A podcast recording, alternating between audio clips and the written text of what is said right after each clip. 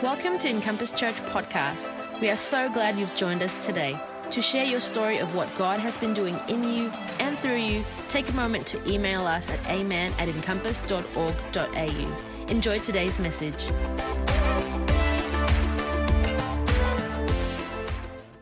Today we are kicking off a series called Beyond the Numbers across all our locations, and um, this is about seeing our finances from a heavenly perspective, not just a natural but a supernatural take. And so over the next three weeks, we're going to be speaking on these sorts of things. We're going to be talking about a kingdom perspective on our finances. We're going to be talking about stewarding our finances in a biblical way.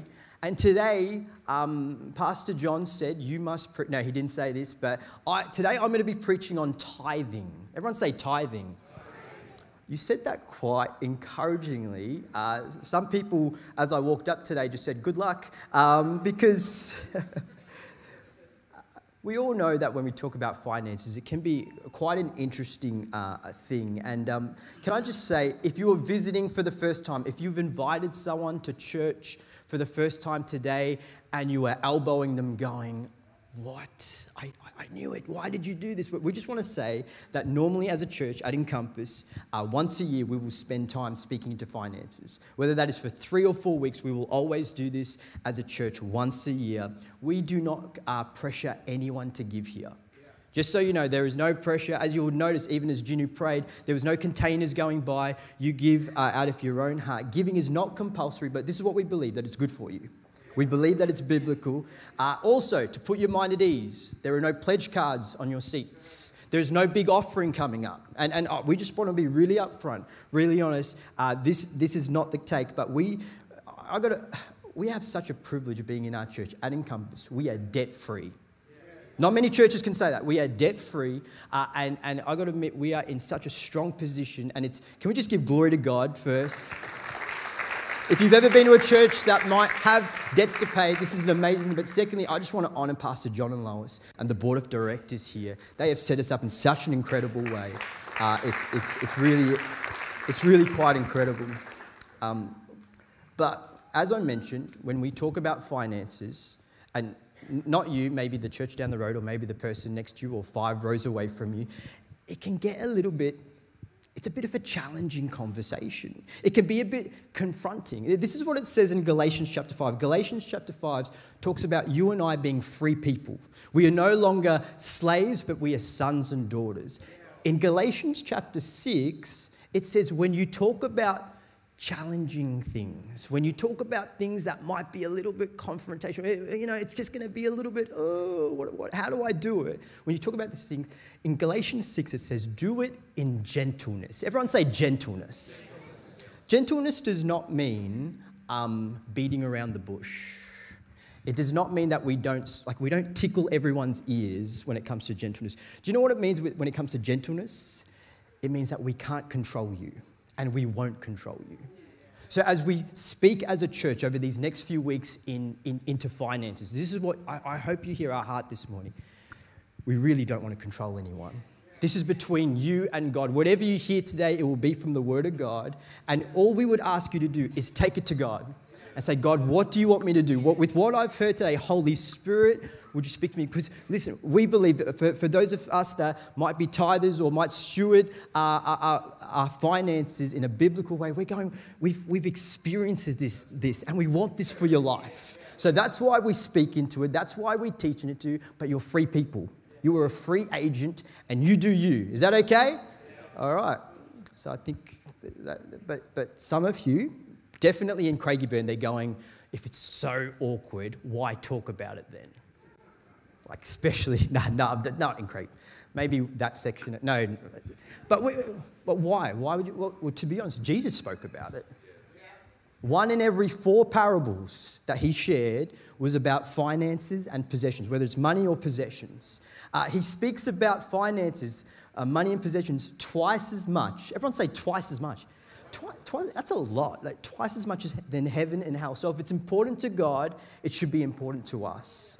This is what he said about money in Luke chapter sixteen, verse thirteen, the first passage for today. It says, no one can serve two masters. Either you'll hate one or love the other, or you'll um, despise, sorry, you'll be devoted to one or despise the other. You cannot serve both God and money. The, the New King James Version says you cannot serve both God and mammon. Mammon actually refers to the, the king of riches, the Babylonian king of riches. So literally what Jesus is saying in this moment is you've got one option as a king. Either I will be the king of your life, and considering we're in a kingdom year, either Jesus will be king or money will be your king. Money will be how you decide to do things. We cannot serve both God and money. We will choose one. You know, um, Jesus knew that there would be, um, that money would create this tension though. He knew, he knew. And it's kind of like um, Amara. Amara just turned one on Thursday. Um, and, and so she's starting to want more of our attention. And you know when a little one-year-old comes to you and they're like, hey, hey, hey. And then the three-year-old comes and goes, get out of my way. You know, anyone else got that? Like, you know, like Harley just goes like scissor kicks or, you know, just slaps like big and just goes, get out of my way. And, and what happens is it's a wrestle for attention. That's actually the same tension that takes place with God and finances, God and money, is that it is wrestling for our attention. It is wrestling to become number one. It is wrestling for our priority. And do you know how money does it? Money does it through stress and pressure. Money does it through lying to us. Money does it through uh, leading us in mis- like just misconceptions when it comes to money. Money says, serve me. Money says, follow me and you'll get through. Money says, believe in me. That sounds a lot like God. And that's how money works. Let me tell you, though, how pressures and stress play out. This week, we're not going to name any names, but it's, it's out of four people. But on Monday, Alyssa and I, we were about to have a great day off. Like, the Sabbath is our Monday. We kind of hang out. We've been sick for the last month. We're like, going, finally, we're all better. Let's go out and have some fun. And then we walked to our car, and I thought to myself, I, I always check the mail. We barely get mail, but I just think it's a bit of a habit. So I walk, check the mailbox.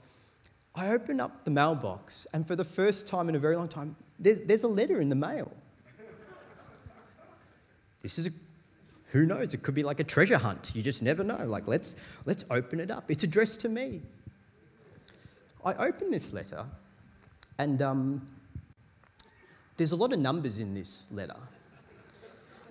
The words demerit points were in this letter. I know. I know. Ooh, ugh, disgusting. Look at the wall. The words fine and a very large amount. Oh. And, and, and in this, man, that reaction was very good. Uh, but in this moment, like my, my, I was like going, no. And, and then I, I walked to the car, Alyssa and the kids are there, and I put it down. She's like, what is it? And I go, you don't want to know. You don't want to know. I said, Amara's been driving again. And, you know, I don't know what happened. But you guys, it put such a bad spin on our day. Like, as in, it literally didn't just change our day. It kind of started to, it began to change the decisions that we were going to make for that day, that week, that month, because all of a sudden we had this big bill come out of nowhere, and, and it just changed through the pressure of money. I just thought to myself, how many times does, does money actually dictate our lives? Does it, does it actually lead us in life? This is the one, uh, this is the one of many ways that money fights to be first. Everyone say first. You know, we can't ignore money. You needed money to get here today, to just put petrol in that tank. You need money today to, to feed your kids and feed your family, to eat or whatever it might be. But money shouldn't dictate how we approach life. Money should never be first. This is what it says uh, in Matthew chapter six, verse thirty-three. We're in a kingdom uh, season and an emphasis th- this year. And it says, seek first. Everyone say first.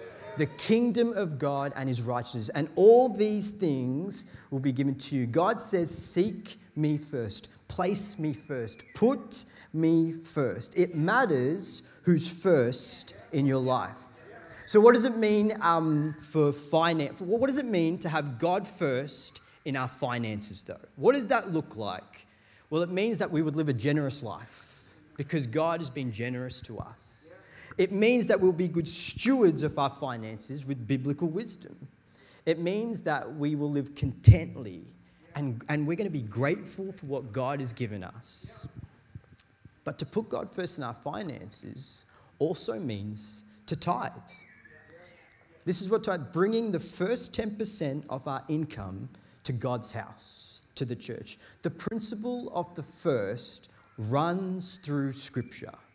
We just read before, seek first the, the kingdom of God and his righteousness. Exodus chapter thirteen, verse one uh, says, the Lord said to Moses, consecrate, set aside to me every firstborn male, the first offspring of every womb among the Israelites belong to me. The first belongs to God. Exodus twenty-three nineteen, the best of the first fruits of your ground uh, you shall bring. Everyone say bring. It's really important. Bring into the house of the Lord your God. Proverbs chapter three, verses nineteen. Honor the Lord with your wealth and with your first fruits of all your produce. Then, when you put God first, then your barns will be filled with plenty and your vats will be bursting with wine. To tithe is to say this, God, I am putting you first. To tithe is to say, I place my trust and my faith in you. And I believe that with the remaining ninety percent that you're going to make a way. I believe with the remaining ninety percent you are going to meet my needs. You know, as a, as a church, we don't just want to talk about it, but we want to model it. And, and you would have known if you were here for Vision Sunday a few weeks back that we said as a church, we are going to be working towards our, our budget and now steering towards and working towards tithing, giving ten percent to missions as a church. So any income we get, we are going to tithe out of it. And, and we believe that the principle of the first is it's powerful, it's life-changing, it's faith-building.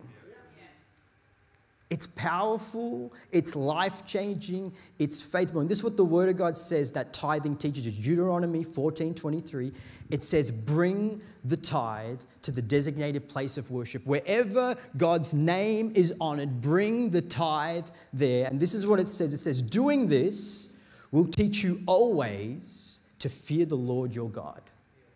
When you tithe, you're, you're teaching yourself. Literally, God is teaching to have awe, to have reverence, to have respect for God. This is, it's, it's kind of saying, God, I don't know how you're going to do this, but I believe you can. Yeah. I don't know how you're going to make these finances work this week or this month, but God, I trust you and I'm placing my faith in you. God, would you show me? Would you reveal yourself to me in this? I believe and I trust in you. When God is first in your life, let's be really clear, it doesn't mean that there's no trials. Where, where all of a sudden tithing is not the, the, the magic component to live a stress-free, pain-free life. But it means that he's gone before you and he goes with you. He goes before you. When he is first, it means he's already in front of you and, and he's going with you in it. It matters who's first. Craigieburn, it matters who's first. You know, when we have a spirit of first, do you know what it says? Do you know what it kind of suggests to us? Is that God, you own it all. Yeah. Uh, the, the, the, to say I'm, I'm putting God first in my life, it is say, God, you own everything. This is what it says in Psalm twenty-four. It says, the earth is the Lord's and all that it contains. Not some, but all, the world and those who dwell in it. There's this uh, story of this famous um, church leader named John Wesley. And um, it, he was in a meeting. And these, these, some of his staff members kind of interrupted his meeting and they said, John, uh, we're, we're so sorry to let you know, but your house has burned to the ground. John's immediate response was, that is impossible. Like that, that that's impossible. It could never happen. Anyway, a couple of the other team members decided, well, you know, let's just go see what's going on here and let's let's see what happens. And they saw the house was burnt to the ground. So they, they went back to John and they said again, John, seriously, your house, I feel like I'm talking to Pastor John at the moment, but it's not, your house is fine. Your house is fine, I promise. Um, but your house is burnt to the ground. And, and immediately John Wesley said again, it's impossible. That is impossible. And then he went on to say this. He goes, do you know why it's impossible? Because I didn't own that house. God owned that house. God gave me everything in that house. It all belongs to God. He went on to say, if God didn't stop the fire, it means that, that's God's problem. He went on to say that not only if he didn't stop the fire, it's God's problem. He says, but if God's burnt down, if this house is burnt down, God will provide me another place to stay. God will give me. It's all God's anyway. Listen, John lived in this house. He worked in this house. He, he, he, everything that he owned belonged, was in this house. His, the house was in his name, but yet he had this spirit of saying, God owns it all. We have to have this perspective. We have to have this attitude in this moment to say, God, it's all yours.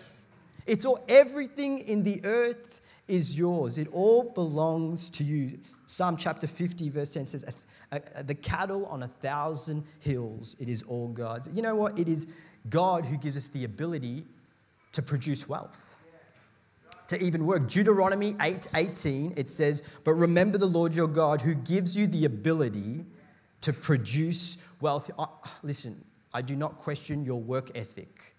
I do not question the fact that you've got an amazing job, but don't forget who created you. I know you've got a very well-paying job at the moment and you've had a lot of experience, but it is God who gifted you with those skills and those talents to be able to do what you do. I know a lot of you have worked sixty-hour weeks this week, maybe forty, maybe, who knows, even more. But guess what? It is God that gave us breath in our lungs to wake up and to work the hours. You know, when we wrestle with this idea of placing God first in our finances, we are actually wrestling this idea of ownership. We are actually trying to own something that isn't ours. Harley, uh, our three-year-old, sometimes I'll like, you know, just give her a bag of lollies. Not a bag, a plate of four lollies or five lollies. Not a bag, babe, I promise. Sometimes it's a bag. But you know what happens? It's like, it's like she forgets who gave it to her. And you know what she does? She comes back to me and she goes, oh, you can have some if you want. Like, like with a real, like, like authority, like, like you know, with, with a real confidence, she goes, oh, if, do you want some? You can have some. And I'm thinking to myself, girl, like, I just gave that to you. Like, as in, just remember where you got this from. And I think sometimes we can forget, and, and we have this attitude, oh, oh, we, we own it. No, we don't own anything. It is all God's. We are all managers of what God has given us. Ownership says, it's mine. Ooh, we sound like kids now. But management says, it's all his. Management says, God, this is all yours. In the Bible, it never says, give your tithe to the storehouse. It always says, bring. Everyone say, bring. It says, bring your tithe. Why? Because you can't give something you don't own. We are bringing it back to God. He owns it all. We need to bring ourselves to this heart position of God. That, uh, you own it all. This is, this is all yours. I would have nothing if it wasn't for you. Everyone say he owns it all. Owns it all. Now say it like you mean it in Craigieburn and here. You, he owns it all. He owns it all. I don't cook. But what I've, what I've noticed with people that do cook, my wife and everyone else, um, they use timers. Like, you know, those, those things that go ding, ding, ding, ding, ding. Yeah, cool. Those. And so what happens is, is that they put a cake or they put a piece of meat somewhere and whatever. And then they, as you can see, I do, don't cook here. And they chuck on this timer. And, and what happens is that the timer, ten minutes, it cooks, right? And then all of a sudden, they, you take it out, and on the outside, it looks good. On the outside, we're going, this is a ready-made cake or piece of meat, whatever it could be. Let's call it a cake for now. But the real cooks and the people that really know what they're doing, what do they do? They don't just believe the timer. They, they get a skewer. I, I initially said a fork, and Alyssa said, no, we're, we're, we're cooks, we use skewers. I go, yes, ma'am. And what happens is, what do they do? They, they cut into the cake, they cut into whatever it is with the skewer, not the fork, and they check if it's cooked where? On the inside. Something can look really cooked and well done on the outside, but can't be cooked on the inside. It may not be actually what's taking place in, uh, on, on, uh, on the inside. You see, in the same way as Christians, sometimes we can look good on the outside. We can actually really be like, oh, I go to church every week. Have you taken the records? Because I am always there. Sometimes we can even say, do you know how much I serve? And do you know how much I read the word? But let me tell you something. God does not check the outside. He checks the inside. And what, what, what we've got to understand in this moment is that we can actually be Christians and believers that say, God, you own it all. I heard it from Craigieburn. They're, they're really saying he owns it all. But what does God check? He checks our hearts.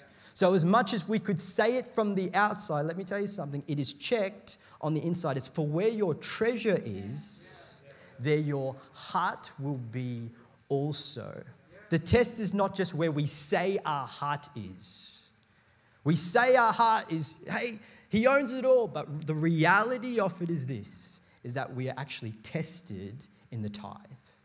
The tithe is a test. Everyone say it's a test. Everyone's like, I don't want to take a test right now. No one wants to be tested. But the tithe is a test. It is a check of our hearts. Malachi chapter three, verse six to ten. I'm going to read this, this fully, and, um, and then we'll just kind of go off from it. But this is what it says. It says, I, the Lord, do not change. So you, the descendants of Jacob, are not destroyed. In other words, say, if you were, if you were supposed to be destroyed, you'd be destroyed by now. But anyway, ever since the time of your ancestors, you have turned away from my decrees and have not kept them. It goes on to say, return to me, and I will return to you. Will a mere mortal rob God? Yet you rob me. But you ask, how, how am I robbing you, God? And he responds, in tithes and offerings. You are under a curse, your whole nation, because of you ro- because you are robbing me.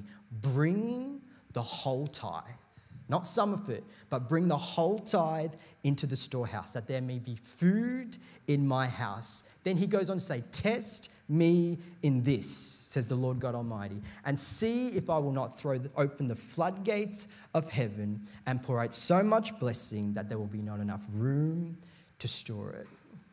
Tithing is a test. It's not just a one-way test. It's a two-way test. I want to show you firstly the first test that takes place. It's a test of our trust in God. Every time you and I are paid, whether it's weekly, monthly, fortnightly, bi-monthly, a test is taking place. And the question of the test is going, will you put God first? Will I choose to place God first in my life? Will I bring this back to God? And many of you might be saying right now, but, but Jace, I've heard this before. Isn't it just Old Testament teaching? You know what I mean? Like, we just read a whole bunch of Old Testament verses earlier on. Just because it's the Old Testament does not make it wrong today. Yeah, that's right. I, I don't know about Craigieburn, but I'm pretty sure you still shouldn't murder. Like, right? Like, that was supposed to be a joke. They, they didn't really didn't fly here over here. Uh, but thou shalt not commit adultery. Thou shalt not steal. They are still true principles today. Am I right? Yeah. As in, and so in the end, when it comes to it, as much as tithing, you might go, well, putting God first, isn't that just an old law? Just because it was under the law doesn't make it wrong now. Even Jesus, though, spoke about tithing. Luke chapter eleven, verse forty-two. And as much as you want to pick and choose what he's showing as priority, in the end, he is still saying you should tithe. He says straight out, you should tithe. This is what it says. What sorrow awaits you, Pharisees, you are, for you are careful to tithe on the tiniest income. You are pedantic about the tithe, but you ignore justice and love and the love of God. You should tithe, yes, but do not neglect the more important things. No matter how you read it, grammatically, contextually, whatever it might be, in Jesus is saying here, you should tithe. It's good for you to tithe, but tithing isn't the main thing. That's what he's saying. He's, he's going, you should, tithing will not get you saved. Yeah. Keeping rules will not get you saved. You are saved. We are saved by grace, thank God. But tithing is good for us. Tithing is, as you and I being discipled. Tithing grows us from the inside out. It helps us even resist the enemy's desire to control us. Because think about it. Every time we tithe, we're saying, money, you are not the boss of me. God, you are first. And I don't know how you're going to do it, but I trust in you. It's a principle that we can apply today that will fill us with awe. It will fill us with the reverence of God. But when you look at, when you look at um, the, the number ten in the Bible, it always, a lot of the time, it represents tests. Whenever you see ten, for example, commandments in the Old Testament, how many were there? There were ten. How many plagues were there in Egypt? There were ten plagues. There, trust me, there are no trick questions and answers here. How many times was, was, did God test Israel in the wilderness? It was ten times. Jacob's wages were changed ten times. Daniel was tested for how many days? Ten days. These answers, tithing always represents, ten percent always represents a test, but it is not a test of finance. It's a test of our hearts. Yeah.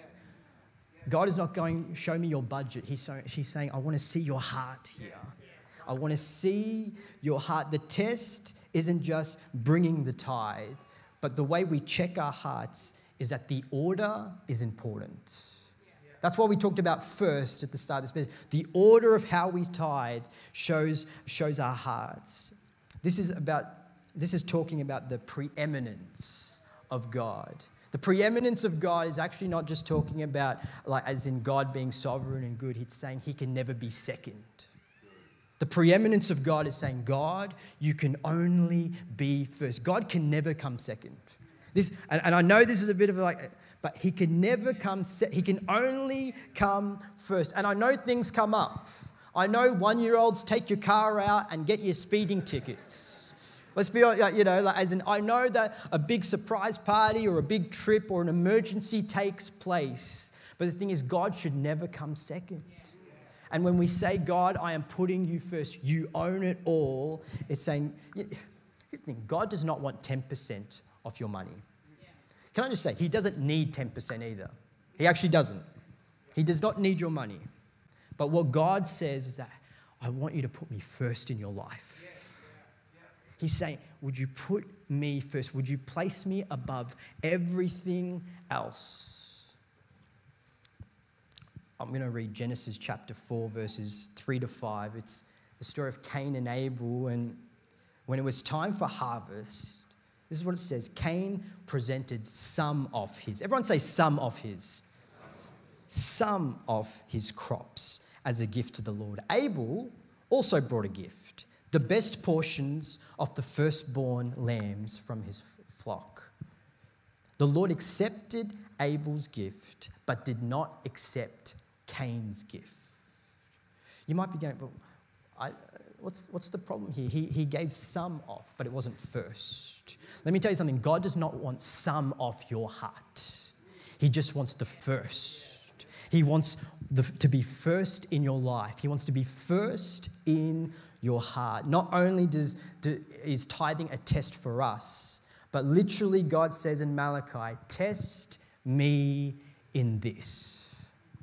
I'm going to invite the worship team up, and, and we're going to close real soon. But literally God says, test me in this. The second test is, is a test of God and his promises and commitment to us. It's a test of God and his promises and commitment to us. His commitment to us is that he will pour out a blessing from heaven, blessings from heaven, that we will experience and see kingdom blessings. You won't have room to contain it. And it won't just be in, it's not just a financial thing, but he will bless us in every sphere of our life, in every area of our life, whether it be your career, family, or relationships. This is what God's saying. Test me and this and see if I won't come through. For you put me first. And watch me go. And, and, and I know some of you are sitting here and going, you know what, I might be a little bit convinced. I, I, I might even give this a go, but, but right now, Jason, I've got ten letters with the fines. I've got interest rates coming out of my ear. Like, you know, like every, that, that's another letter. It's a terrible letter. Each time it increases, it's like, put it in writing, stop it. Uh, but, but I've got all this cost of living just growing, and, and you're going, right now you're saying, I can't afford to tithe. And I think many of the tithers in this room, if you ever spoke to them, you know what they would say to you? You can never afford to tithe till you just start tithing.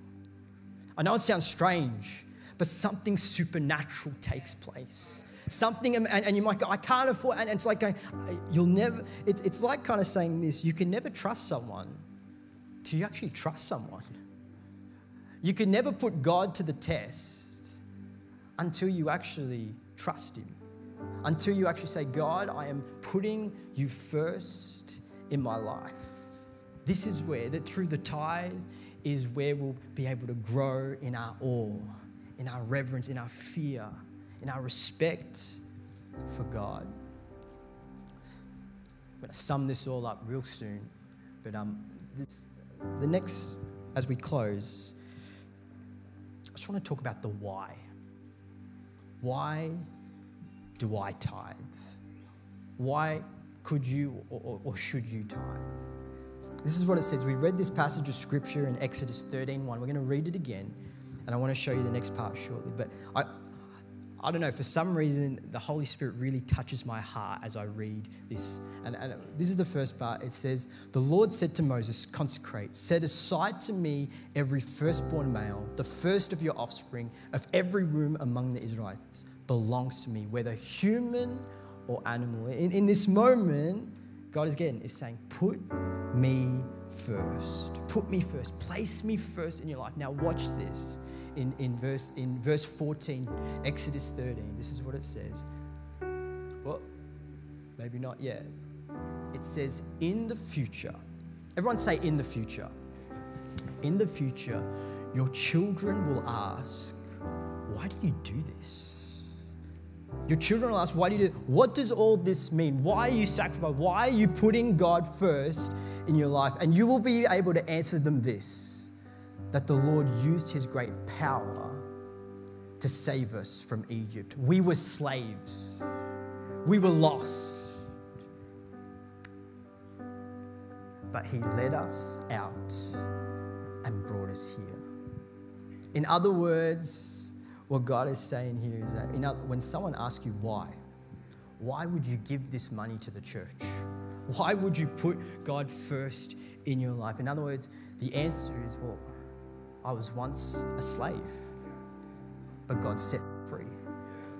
And, and the Holy Spirit began to show me this image of, I, I, I definitely think it's going to be Harley. Amara, she won't. Harley's a sticky beak.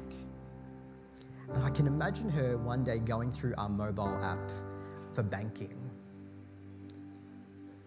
And she's going to see these transactions at one stage of her life. And I know Harley. She'll be like, Daddy, what are you doing? Like, why? I've noticed this reoccurring payment. Like, what? Why do you do this each and every time? Daddy, is this a mistake? Like, like, are you sure, like, you've got everything right here? Like, as in, why... Do, do you place God first? Why are you giving to the church? Why is it happening? Are you okay? And in that moment, I'll be able to sit her down. And I'll be able to not only teach her the principle of the first, the principle of tithing, but I'll be able to share with her in this moment that I was once a lost young man. I was once a broken, I'm still, but God continues to heal me.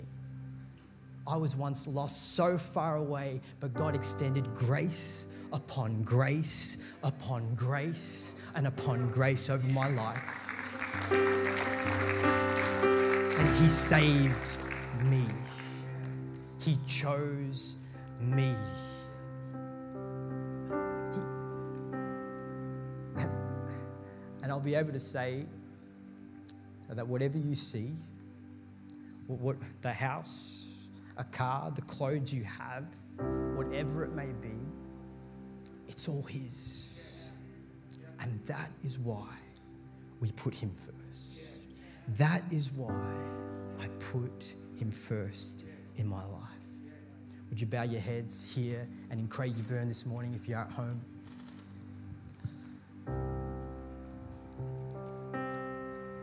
And right now, across the rooms that we're speaking into this morning, maybe you feel lost this morning. Maybe you've walked in spiritually empty, broken. Maybe you're not sure what your next step looks like. And I know we've been talking about money this morning, but the principle of the first is not about finances and money. It's actually about God in our lives. It applies to our whole life. And I'm not sure how you came in here this morning, but the fact is, is that maybe you've had other things that are first in your life. Maybe your relationship has trumped everything else. Maybe your friendship groups, your needs, your career, you fill in the blank, but you've put something else first in your life. And today, I want to say, if you place God first in your life, it will be the best step you could ever take. Accepting Jesus as your Lord and Savior is the best thing you could ever do to make your life right with Him. And there's no hoops to jump through.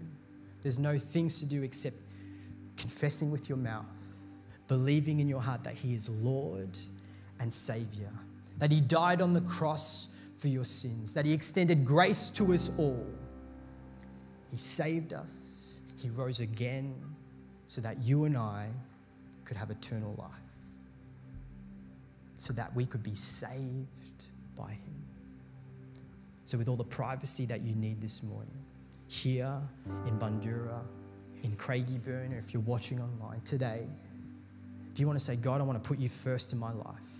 I want to get the order right in my life. I want to accept you as my Lord and Savior. I am returning to you today.